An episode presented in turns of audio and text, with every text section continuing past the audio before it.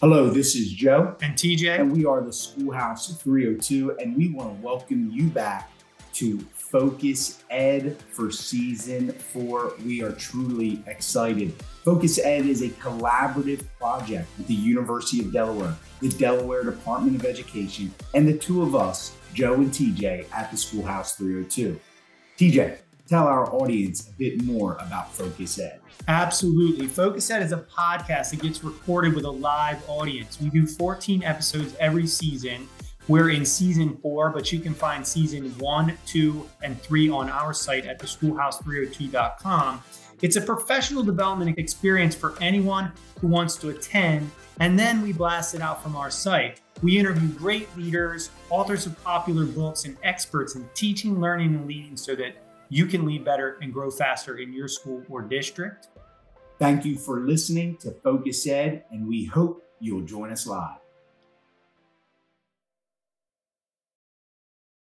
Welcome, everyone, to Focus Ed, where we invite expert guests to join us. In this episode, we have Dwight Carter with a focus on the incredibly important topic school culture. Specifically, we are going to dive into what it means to be great. TJ, why don't you tell our audience a bit more about Dr. Carter? Dwight Carter is a nationally recognized school leader from Central Ohio and has been an educator for 27 years. He's currently the Director of Student Support Systems for the Eastland Fairfield Career and Technical School District. We know Joe loves that. We're going to name just a few of his accolades and awards. He was inducted into the Jostens Renaissance Educator Hall of Fame. We were talking to him about that great conference. He was named the National Association of Secondary School Principals Digital Principal of the Year. He was an Academy of Arts and Science Education High School Principal of the Year. In 2015, he was Ohio Alliance of Black School Educators Principal of the Year. And in 2021, he's the Columbus Afrocentric Early College Sankofa Emerging Leader Award winner. He's a co-author of four books now. His recent book that we're going to talk about, he's the solo author on. He's co-author of What's in Your Space: Five Steps to Better School and Classroom Design, Leading Schools in Disruptive Times: How to Survive Hyper Change, and then a second edition of that book, Leading School in Disruptive Times, which he's been on our show, Leading Better and Growing Faster, to talk about that. So we'll link to that in the show notes. His newest book, what we're going to talk about tonight, Be Great five principles to improve school culture from the inside out. Okay, Dwight, we're here with a live audience. We're going to jump right in. This recent book about school culture, I highlighted here for us from the inside out. And we want to know why you wrote the book and what you want educators to take from it. But I'm specifically curious about from the inside out. All right. Well, first, thank you for having me on the podcast. It's good to see you guys again. The reason why I highlight it from the inside out is because oftentimes when we think about culture and behaviors, we often look out at what other people should be doing or not doing, but we rarely take a reflective look and say, okay, how am I impacting the school culture? So, because I define culture how Steve Bohler defines it, which is the norms, beliefs, traditions, and behaviors that adults model on a consistent basis. So we think about culture in terms of students, but reality is the adults that create the culture. And that culture is defined by behavior.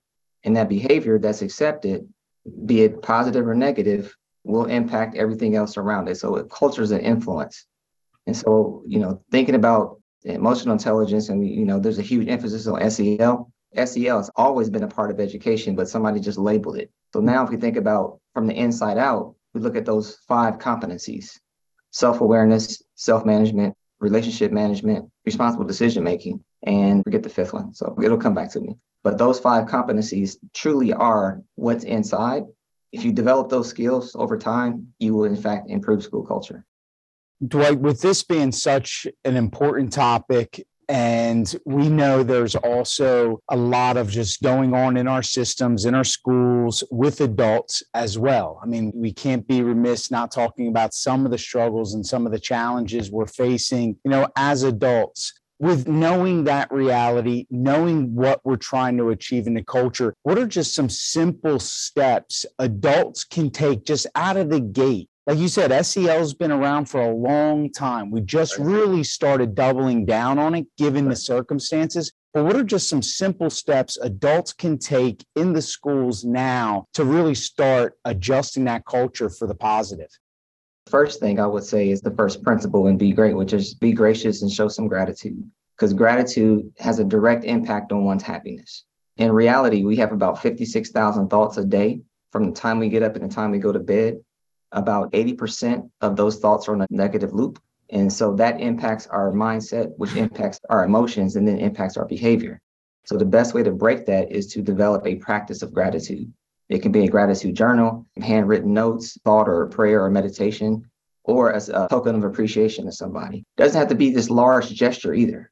It can be simply a quick text message or an email to a colleague that's really showed up for you, or thanking your students for their behavior or their performance or just the way they're coming together. You can also thank your administration or administration, definitely thank your teachers and all your staff members, but do it in tangible ways that are meaningful. And I would say be very specific when showing gratitude. The blanket, I appreciate what you do, has no impact whatsoever. In fact, it may have a negative impact. But if you specifically state why you're showing gratitude, why you're thankful for somebody, that'll go a long way and it'll model the behavior that you like to see happen. I'm racking my brain over here because we just talked to somebody at length about gratitude and specifically a book about that. Was it Lainie Rowell? Yeah, yes. it was Lainie Rowell and her evolving with gratitude. Yeah, yeah. You know her work. Yeah, I'm contributed to one of the chapters. I thought she said that when yeah. we interviewed. Yeah what does it mean to others to have gratitude, not just the way you express gratitude? Because I think she even mentioned your name and said, Dwight Carter expresses gratitude this way, so and so expresses gratitude this way. It's knowing how to express gratitude, important part. Right. And two people benefit from that expression the giver and the receiver. And so that's just like amplifying the influence just by, again, a simple practice of gratitude. And it's free. It's just, are you going to be intentional in doing it? It's fantastic advice. It's simple. It's something everybody in the room can do. Mm-hmm. Start to do more of and to build that gratitude habit, if you will, to make that part of our regular workday. I want to go back to something from the book that you start with what we can control. I think that's really important. Can you talk to the audience a little bit about that? Yeah, so I'm going to go back to one of the earlier books that I co wrote with Mark White. We talked about hyperchange and hyperchange is defined as change on top of change on top of change, or really not a lot of time in between to adjust. So we're bombarded with information, we're bombarded with high level and low level change. And we often look outside and are impacted by what's happening outside of us. Somebody else's behavior, a new initiative that comes down, poor student attendance, a need for substitutes, all those things then impact how we feel about the day. But the only two things we truly have control over are our attitude and actions. That is all. Everything else may influence it, but we can't control those two things. We can't control anybody else, nor can we control anything else. We can't control how we show up and how we behave. And that takes intentionality. So going back to those SEL competencies, first, in order to control your attitude and your actions, you have to have a high level of self-awareness. And that takes some vulnerability. And then you also have to have a high level of relationship management how you show up for other people and how you interact and flex your style to get along with other people. Not to be a doormat, but to be a doorway to a better relationship. I love that, Dwight. Not to be a doormat, but to be a doorway. Because really, what we're saying is when we control our actions and attitudes, and TJ and I talk about this all the time, you have to be able to have space in your life. The yeah. only way you really have that space is with the right attitude.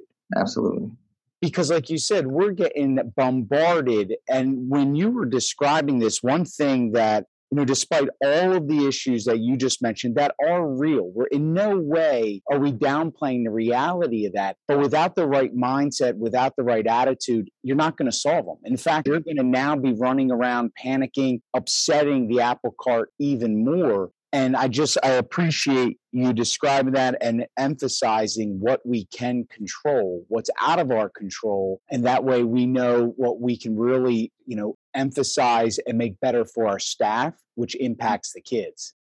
Yeah. Piggyback on what you just said if you're running around putting out fires all the time you're reacting to every situation. You're not responding. And trust me as a school leader how you react impacts everybody around you here's an example As a school leader, if you're walking down the hall and you're frowning because you're thinking about something, and a teacher sees that and they speak to you and just give them a, like a nonchalant wave and you keep on going, I guarantee they're going to tell at least three other people that, oh, the wife's in a bad mood today. You got to stay clear of him. It was unintentional, but the impact was huge. So you have to be able to control how you respond. I'm not saying be fake, but leadership does have responsibilities. So you have to be aware of those things. And if you ignore somebody because you're in deep thought, Todd Whitaker says it this way when the principal sneezes, the whole building catches the cold. That's influence. That's controlling your attitude and your actions.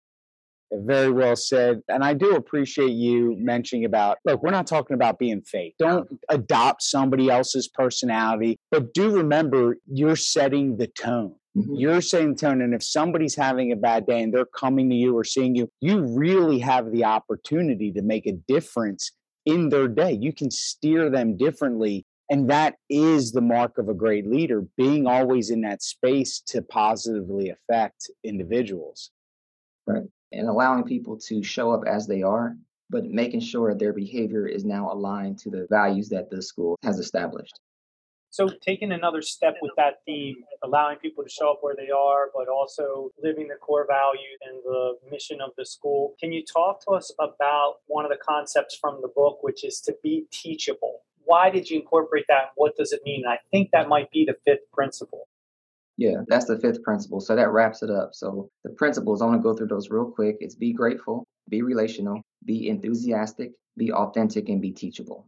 And they're not linear. It doesn't like one builds on another. They all mix together and they all are interrelated. But to be teachable means you're willing to learn. It means you have a humility to understand that I don't know everything. So again, in the rapidly changing times, one of the top skills that employers say is needed today is adaptability. So being teachable means I know I don't know everything. Let me explore, let me ask questions and show some curiosity. There's no way you can be judgmental.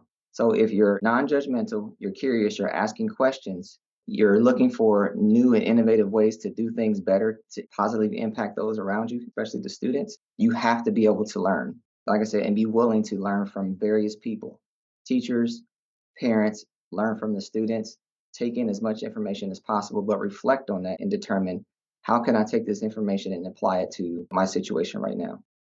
Dwight, I want to go down this road a little further because I think when people say or hear, like, oh, don't be judgmental, you know, as a leader, you're evaluating things constantly. There's a significant difference between evaluating what's going on based upon predetermined vision, mission, and goals priorities and being judgmental. Would you mind for a moment just distinguishing between the two? Because I think that's an important distinguish because we're always evaluating our schools, how well we're doing. And that is the mark of how effective we're being if we're able to practically assess what we're doing, how well we're doing it. But it's not being judgmental. And I right. think there's a clear distinction there there's a very clear distinction. Being judgmental means you start treating that person differently because of a flaw that you see or that you believe is there. Evaluative is giving constructive feedback and there's a level of accountability. But accountability, I think it gets a bad rap.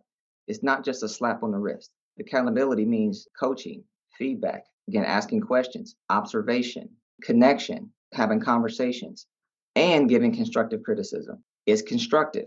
So being judgmental, you're criticizing and you've already shut it down where you don't believe anything about that individual can improve.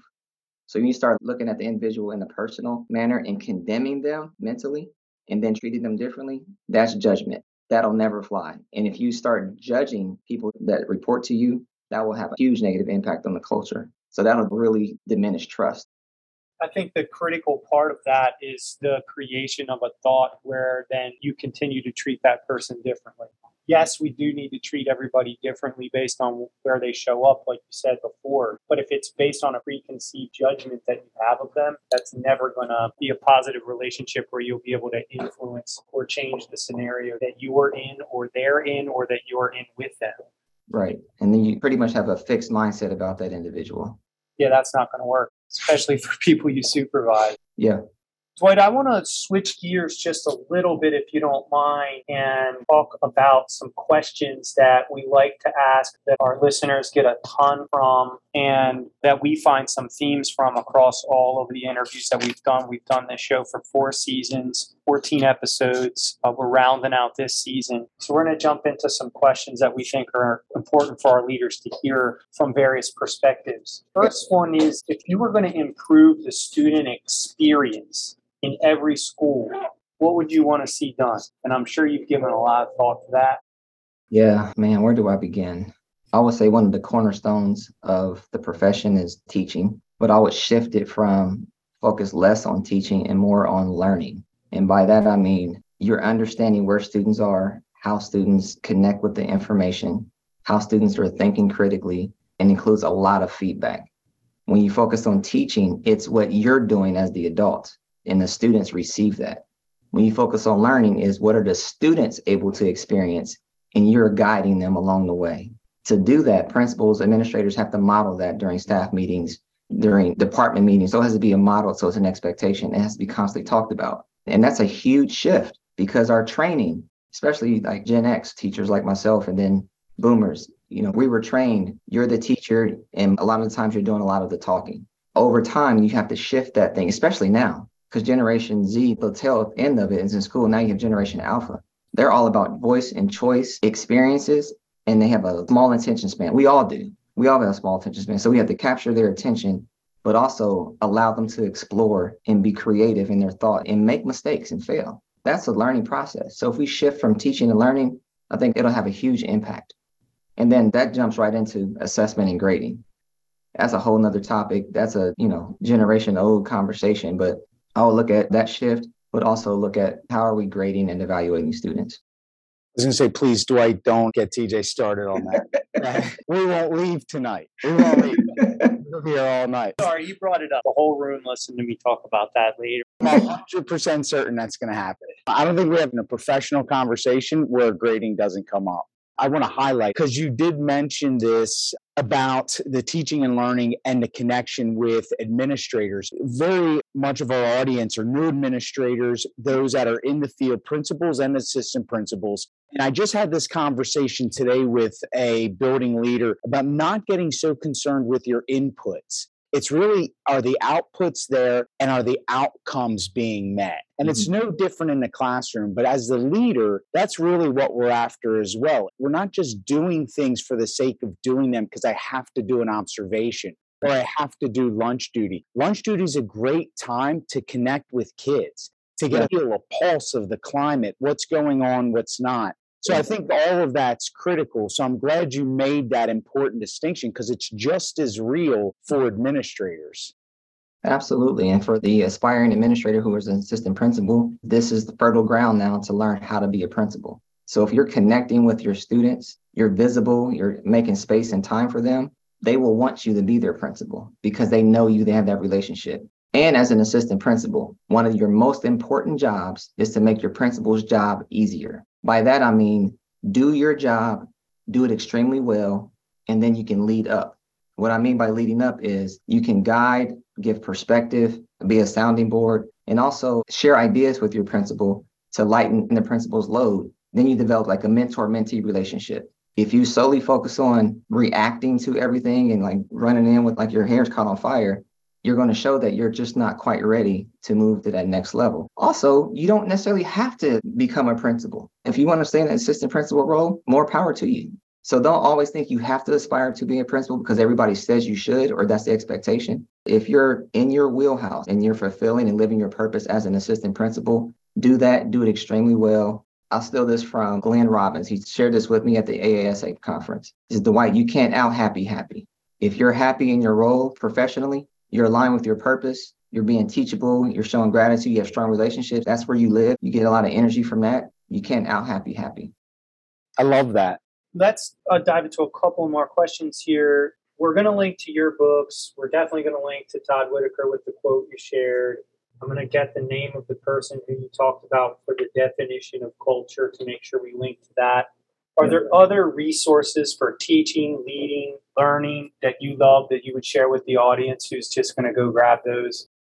Yeah, especially now where we are, the tail end of the school year, everybody's mentally tired, holding on by a thread, but also excited about the commencement ceremonies, regardless of the level. So it's like a fatigue, but also an excitement at the same time. So, In Line of Gratitude, one of the books I would highly recommend is two of them Because of a Teacher, Volume 1, and Because of a Teacher, Volume 2, written and co-written by George Couros. And each book has a number of people who contributed to those books. So those books highlight educators who talk about the educators that influence them. So who is the teacher that influenced you the most? Who's the administrator that influenced you the most? And what advice would you give to your first year self? And those books are tear jerkers. It reminds you of your why. And then it reminds you why you continue to stay in the profession that you so dearly love. So I would highly recommend those two books. In terms of team leadership, team development, I have to give a shout out to my superintendent, Dr. Kim Miller. She's phenomenal at developing teams. One of the books that she has us reading is one of Patrick Lencioni's book, and it is phenomenal. Can't think of the name right now. Is it The Advantage, Dwight? The Advantage. I highly recommend this. And we study this every single month. We do a chapter study, we do review questions, and every quarter we review the six main questions of highly healthy organizations. It's not just a book to talk about and put on the shelf, it's a book that we implement. And we know that those questions are coming up. And then we're, our charge is to whatever we talk about in our executive team meetings or in whole administrative team meetings, the departments that we lead, we also talk about that same information. And so she's modeling it, she's expecting it, and she'll hold us accountable to that. So it's a great resource. And Patrick Lencioni is a phenomenal author. Takes huge concepts and breaks them down in very easy, simple ways, but you still have to do the work brilliant at that. The only reason I knew, and just give you a quick shout out, is that you presented at AASA. I was at your roundtable with Dr. Miller. You guys mentioned Pat Lencioni. I took copious notes, left there, and then also started embedding more of his work in my weekly memo to our administrators. It goes out to about 30 administrators weekly. He has a pretty cool one out there on his podcast, Being a Jerk with a Little J. Yeah, we use that often. Yeah, I yeah. love that one. I yeah. love it. It's a little, you know, in, in, education, we play with such delicate hands sometimes. So you got to be a little careful, but it's excellent on feedback and growth. Joy, just to kind of uh, round us out, you got this new book. We're incredibly impressed with your work. Like TJ mentioned, we've had you on before. Is there something you wish somebody would write about? I want someone to write about why are we so afraid of the word equity? What are we really afraid of? Nobody's losing anything. We're just creating opportunities for every student to have access to a high quality education. And because a group or one group has an opportunity to experience equity, it doesn't mean something's taken away from the other group. There's this fear mongering that's happening that is divisive and toxic, but it doesn't reflect the majority of the people. I think the edges and the fringes are having this conversation, and in the middle was the ones who are being impacted by that because the middle is being tugged back and forth, not knowing where to go. So that's where your core values really come into play, not only as an individual, but as an organization. So, in a nutshell, I want somebody to write the book, Why Are We So Afraid of Equity? It's a good one. I mean, we just actually talked to Doug Reeves about the amount of fear that leads the way often in schools, both at the principalship and at the superintendent. I think even you mentioned, Joe knows I'm going to bring it up, but grading assessment, there's fear there too. And we've got to talk about the fear first. And I wrote yeah. this down too as you were talking that it's not a zero sum game. Everybody stands to win. Yeah, we live in a gray world you know, we try to live in black and white extremes, especially as a school leader. I learned that from my co author friend and mentor, Mark White. That's the first thing he taught me as an assistant principal. He's like, Dwight, live in the gray because there's nuances to everything. You have your policies, you have your guidelines, you have your handbook rules. There's nuance to everything. So you got to live in the gray and slow down, take your time before making a decision. I can give you story after story of when I reacted very quickly I didn't respond appropriately and had to do a lot of backup and clean up. And he had to come in and clean up too as my mentor and principal. But he also held me accountable, but he didn't judge me for it. He used it as a teaching and learning opportunity. Maybe that's something we can write about too is living in the gray as a school leader or as an educator.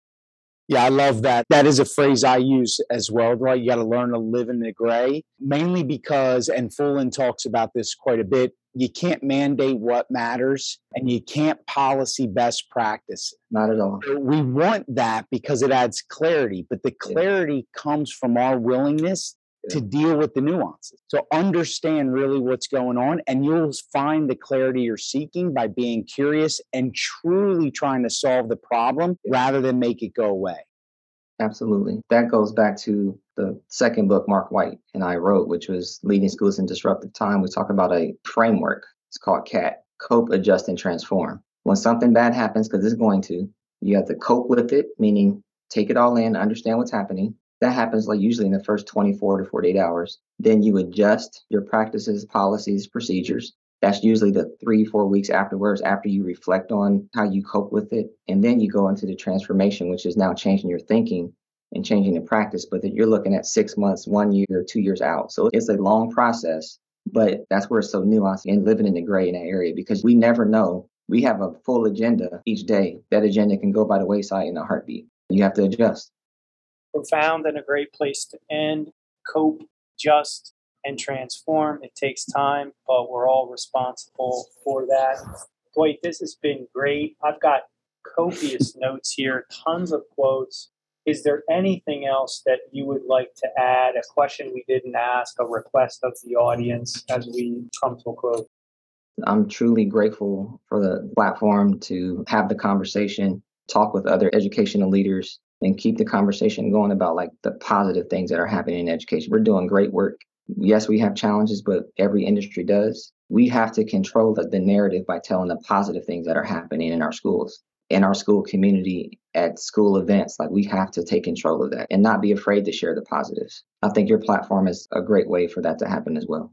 Well, we thank you for that. This has been fantastic. You heard it here, folks, on Focus Ed. Be great, be grateful. Five principles. Let's change the narrative. Dwight Carter, everyone. How about a virtual and live round of applause from our audience? Appreciate it. We ask you not to forget to follow the schoolhouse302.com for podcasts, blog posts, books to read, and more. We'll be back with another episode of Focus Ed, one more this season. Until then, stay focused. Hey, leaders, before you go, one more announcement. We now have available for you our candid and compassionate feedback master class. Really, because of high demand, we are thrilled to offer this. This is a course that we run live and in person all the time, and leaders love it. They learn to give feedback with skills that they can use right away, including better praise to lift and celebrate your team. It's now available in a virtual online format that you can take on your own, self paced from the comfort of your office or home. Here's what you'll get there are 11 lessons with a focus on nine candor cancellations that we wrote in our Candid and Compassionate Feedback book. These are mistakes that leaders make that we don't want you to make anymore. We'll teach you models so that your feedback is meaningful, and we'll give you tools necessary to build the culture that you always wanted. Trust us, without these critical skills, you're not capitalizing on your own capacity to lead better and grow faster. Go to the site, theschoolhouse302.com, click on shop courses, add this course to your cart, and start learning today.